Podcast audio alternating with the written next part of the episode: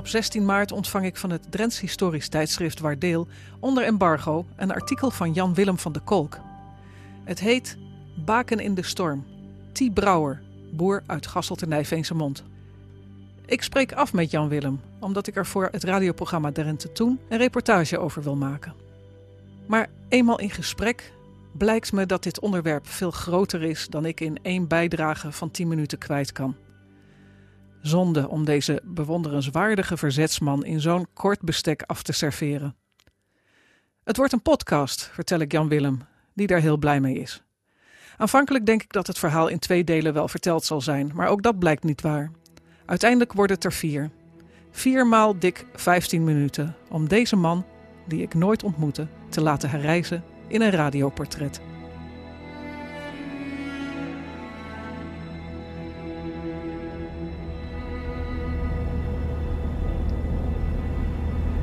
Mooie dag, eind maart. Zon schijnt. Ik ben op weg naar. Uh... Na 2 kilometer neem de afslag naar N378. Er was een routeplanner. Ik ben uh, op weg naar Jan Willem van de Kolk. Hij heeft een artikel geschreven in het blad Waardeel, het Drents Historisch Tijdschrift. En dat artikel gaat over een bijzondere verzetsman, T. Brouwer, uit Gasselt en Nijveense Mond. Eigenlijk een verzetsman die geen verzetsman was. Een verzetsman die van zichzelf zei: Ik ben er totaal niet geschikt voor. Maar hij pleegde verzet op een heel andere manier. Met het woord, door mensen te inspireren met zijn toespraken, een soort hagepreken. En met het ondersteunen van de organisatie, bijwonen van vergaderingen, adviseren, hart onder de riem steken. Gebruik de rechterrijbaan voor de afslag naar N378. We nemen afslag uh, Stadskanaal Noord. Want uh, Jan-Willem van der Kolk woont in Stadskanaal.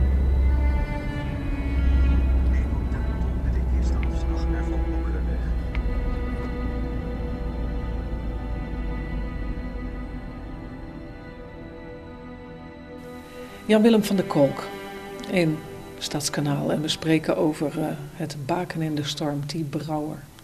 Um, een groot artikel in Waardeel. Hoe ben je bij deze man terechtgekomen? Ik kreeg op een gegeven ogenblik een doos met uh, foto's van mijn broer. Zeg, uh, die zei tegen mij van, hey Jan-Willem, vind je dit leuk om eens even uit te zoeken? En een van die foto's die was heel erg interessant, want het ging om een familiefoto van de familie Groenwold. Die was met name interessant omdat er aan de achterkant stond foto Karel Kral, Oude Pekela, Nieuwe Pekela, Veendam. En toen dacht ik, hé, hey, mijn uh, grootmoeder die heeft hier, uh, is hier geweest in de Veenkolonie waar ik nu woon, in Stadskanaal. Die foto heb ik geplaatst op Facebook en toen uh, leidde iemand me naar de geschiedenis van Harm Groenewald. Ik kreeg een hele familieboek toegereikt. Iets, iets wat je nog helemaal niet wist eigenlijk. Wat ik helemaal niet wist. En daaruit bleek gewoon dat Harm Groenewald, de tweede echtgenoot van mijn uh, grootmoeder, uh, geboren is aan het Nieuwe Diep. Dat is een paar kilometer hier vandaan. Dus dat dus kwam ineens heel, heel, uh, heel, heel erg dichtbij. Ja. ja. ja. Nou, een achternicht, Mineke Tolen uit Muskanaal, die reageerde. En die zei van, ik ken misschien die familie. En Arie Brouwer, ook iemand die een link had met die familie, die bleek uh, de familiegeschiedenis allemaal op een rijtje te hebben gezet. En dat was voor mij een uh, grote schat uh, wat helemaal open ging. Ja. Harm Groenwold is dus een neef van Tie Brouwer. Ze hebben samen een oma die ook Groenwold heet, Jantje Groenwold. En die woonde in Stadskanaal. Dus zo zijn de lijnen dan ook gelegd. En wat is Tie Brouwer dan van jou? Is die rechtstreeks familie? Of? Nee, hij is geen rechtstreeks familie. Hij is familie van mijn tweede grootvader. Dus de tweede man van jouw grootmoeder, die was verwant met, uh, met T. Brouwer. Ja. ja. ja. En uh, ik, T. Brouwer die is ook beschreven in het familieboek van uh, de familie Groenwold. En Arie, waarmee ik contact had, de schrijver van het boek, die vertelde op een gegeven moment over een fietstocht die zijn vader tijdens de Tweede Wereldoorlog had meegemaakt tussen Assen en Groningen. En dat, die, dat iemand anders, waarmee hij aanvankelijk fietste, toen aangehouden is en opgepakt is en vervolgens gefusilleerd is in het Assenbos. En dat bleek Roelof Jan Dam te zijn. En ik had zelf zoiets vorig jaar van, goh, dat verhaal, daar wil ik even wat meer van weten. Dus laat ik weer contact opnemen met Arie. Dan ga ik daar een verhaal over schrijven. Maar vervolgens bleek Arie nog veel meer informatie te hebben. Dus over zijn vader is best veel bekend. De kinderen, hij ook, hebben ook geluidsopnamen gemaakt. En uh, T. Brouwer was toch wel een hele bijzondere trend. Met een uh, ruime geschiedenis in het openbaar bestuur. Hij is voedselcommissaris geweest. En wat voor veel mensen interessant is, is dat ook uh, T. Brouwer een nauwe vriend was van Johannes Post en ook van Jan Smallebroek. Ja, ze zaten samen in het uh, verzet. Ja. Maar nou was hij niet een, uh, een rabiate verzetsman, hè? Nee, dat niet. Het was iemand waarop men terugviel. Het, hij was dus adviseur en iemand van de achtergrond. Hij preekte tijdens de Tweede Wereldoorlog. Dus hij riep mensen op, hij ondersteunde het verzet middels zijn preken. Dus onder de pseudoniem van dominee van Leeuwen uh, ja, verzorgde hij zendingsbijeenkomsten. Bijvoorbeeld in Valtemont, om maar een dorp te noemen. En daarnaast nam hij ook deel aan uh, bijeenkomsten uh, van het verzet om na te denken over bepaalde acties. Wat hij ook deed, hij, is, hij, heeft ook een tijdje gewerkt in Den Haag. Vanuit Assen is hij een paar keer, paar jaar naar Den Haag gegaan. Daar heeft hij bijvoorbeeld ook gezorgd voor de distributie van de, het dagblad Trouw. Um, een, een bevlogen man, een man die kennelijk ook de gave van het woord had. Want je gaat ja. niet uh, anderhalf uur lang in een, in een zaaltje staan praten als, als, als je dat niet goed kan. Ja. Um, hij wist vanuit zijn geloof ook echt mensen te, te inspireren. Hè? Ja, hij was een zeer gelovig man, echt geïnformeerd, door en door geïnformeerd. Hij wist ook uh, wat het goede woord was. Dat had hij ook gemeen met Johannes Post. Samen hebben ze ook dezelfde categorisatie gehad, hè? dezelfde opvoeding. Beide boerenzonen, nichten, uh, hun vrouwen waren nichten van elkaar. Dus ze hadden echt een bepaald denken ontwikkeld, waarbij ze hele stellige opvattingen en een, stellige, en een forse stelling uh, konden nemen. Ja, dat is misschien ook wel nodig in zo'n tijd, dat je dan een soort enorm innige en diepe overtuigingen hebt om, om dat aan te kunnen gaan. Ja, wat gebeurde ervaarden zij als zeer onrechtvaardig en zeer tegen, dat stond helemaal haaks op hun denken. Van Jan Willem krijg ik later via de mail een downloadlink voor drie audiobestanden. Het zijn opnames van gesprekken met T. Brouwer uit de jaren 70, elk dik een uur lang. T. Brouwer vertelt in Zeist in 1975 over de oorlog aan zijn kinderen en kleinkinderen. T. Brouwer vertelt omstreeks 1977 aan zijn familie in Canada over het verzet in de Tweede Wereldoorlog. En T. Brouwer vertelt aan Els in Assen op 27 december 1979. De kwaliteit van de eerste twee banden is bar slecht.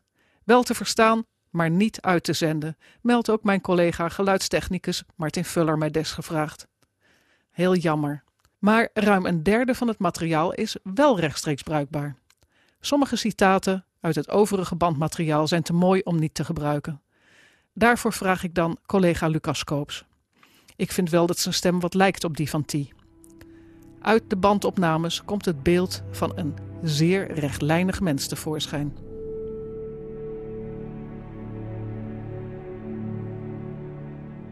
Er werd een organisatie in het leven geroepen: Winterhilfe, Winterhulp. Winterhulp zou alle noden van de armlastigen oplossen. Achteraf bleek dat ze alleen maar probeerden mensen te winnen voor het nationaal socialisme. Met een winterhulpbusje gingen ze rond. Ik sprak een keer een Drentse boer, die was anti-Duits. Maar toen ze kwamen met een winterhulpbusje aarzelde hij om te weigeren iets te geven. Hij vertelde me later: Ach, Brouwer, ik heb er maar een cent in gegooid. Ik zei: Vriend, dat is fout, dat had je niet mogen doen. Het gaat er niet om of het een cent, een gulden of honderd gulden is, maar het gaat erom dat je het had moeten weigeren.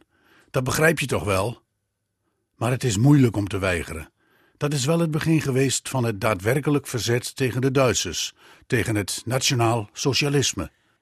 Ik kom meer van dit soort citaten tegen. T. Brouwer is een diehard. Hij heeft principes en die principes die staan zo vast als een huis. En dat huis, dat is gebouwd op de rots van zijn geloof. Zo gaat hij bijvoorbeeld een conflict met zijn baas niet uit de weg als het tegen zijn principes indruist om mee te werken. Zijn NSB-baas vraagt hem een vergadering bij te wonen, die wordt voorgezeten door een door de nazi's aangestelde boerenleider. U zult mij daar niet zien, zegt Brouwer. Ik vertik het om mee te werken met een boerenleider dat een Duitse instantie is, dat we zeggen op Duitse leest geschoeid, dat is de dictatuur ten top gevoerd. Nou, je durft wel wat te zeggen, zegt hij. Ik zeg, ja, daar hou ik volop. Je kreeg toen later meneer Tijn, die, die, mijn, chef dus, die, uh, had later nog een keer tegen mij gezegd, Brouwer, dit loopt mis. Ik zei, ja, dat is niet mijn verantwoordelijkheid, meneer Tijn, dat is uw verantwoordelijkheid. Ik laat het niet mislopen.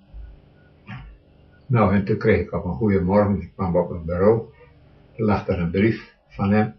Hij, deed een, hij had mijn mondeling meegedeeld dat ik zou ontslagen worden.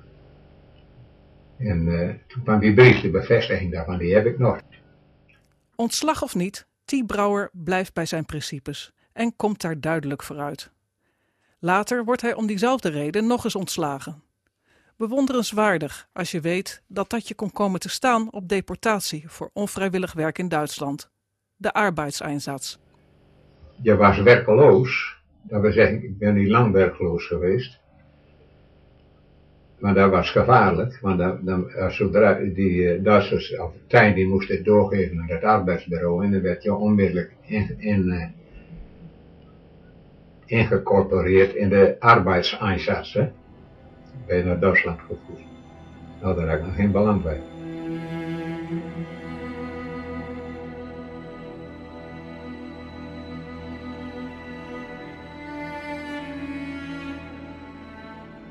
Enige goede weerwoord tegen het nazisme, wat zo fundamenteel is, is het fundamentele christelijke. Dus dat plaatsen ze tegenover. Zij hadden zoiets van, dit vereist echt een hele andere stellingname. Van wil je echt voldoende weerstand bieden, ook naar de toekomst toe, tegen nazistische geluiden, dan moet je heel erg opkomen voor dat christelijke geluid. En daar was hij ook heel fors in. Ook in zijn politieke debatten na de Tweede Wereldoorlog. Toen hoorde ik eens een keer dat er een predikant, die was ergens beroepen en die maakte kennis met zijn gemeente. En daar werden vragen gesteld en een babbeltje ontwikkelde zich daar. Toen was er een van die mensen die vroeg, dominee, hoe denkt u over de politiek? En toen antwoordde die dominee, dat is privézaak. Nou, dat was natuurlijk een opmerking die nergens op sloeg. Maar er is niks privézaak in de wereld. Ik geloof dat wij niks los mogen maken van de oorsprong van de dingen. Dat is, dat is niet onze privéopvatting die hier van belang is, maar een opvatting en een levensnorm die buiten onszelf ligt. Maar je ziet tegenwoordig een ontwikkeling dat de mens zichzelf tot norm wil zijn. En dat hij zichzelf stelt boven de absolute levensnorm die de schepper ons gegeven heeft in zijn woord. Ik las ook een stukje dat ging over uh, de rol van het geloof in het, in het verzet. Um, eigenlijk voor elke inzet, voor elke actie gingen ze op de knie. Ja, gingen ze knielen en in gebed. Het waren ook jongens, als ze elkaar beschrijven, als gewoon hele normale Drentse jongens eigenlijk. Hè? Uh, van Johannes Poster ging toen al tijdens de Wereldoorlog, uh, Tweede Wereldoorlog al heel veel in de ronde. Ook al zou het een onbesuisd iemand zijn of wat dan ook. Maar het tegendeel was waar. Het waren vaak bescheiden uh, mannen die hun plicht deden. Maar zeker geen onverwoestbare helden waren of wat dan ook, die nergens voor terugdeinsten. Nee, ze waren soms heel zenuwachtig en gespannen. En waar ze, wat ze dan wel vaak deden en veel troost aan ontleenden, was het uh, goede woord, het, de Bijbel, het gebed.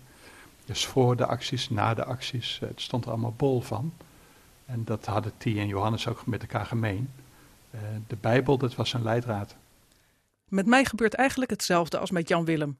Ik raak in de ban van deze T. Brouwer en wil meer weten. En wat is nou beter dan te kunnen spreken met mensen die hem goed hebben gekend? Jan Willem vertelt dat zijn zoon Ari nog goed fit is en er niet tegenop ziet om naar Stadskanaal te komen. Integendeel zelfs. Hij vindt het wel een leuk uitje.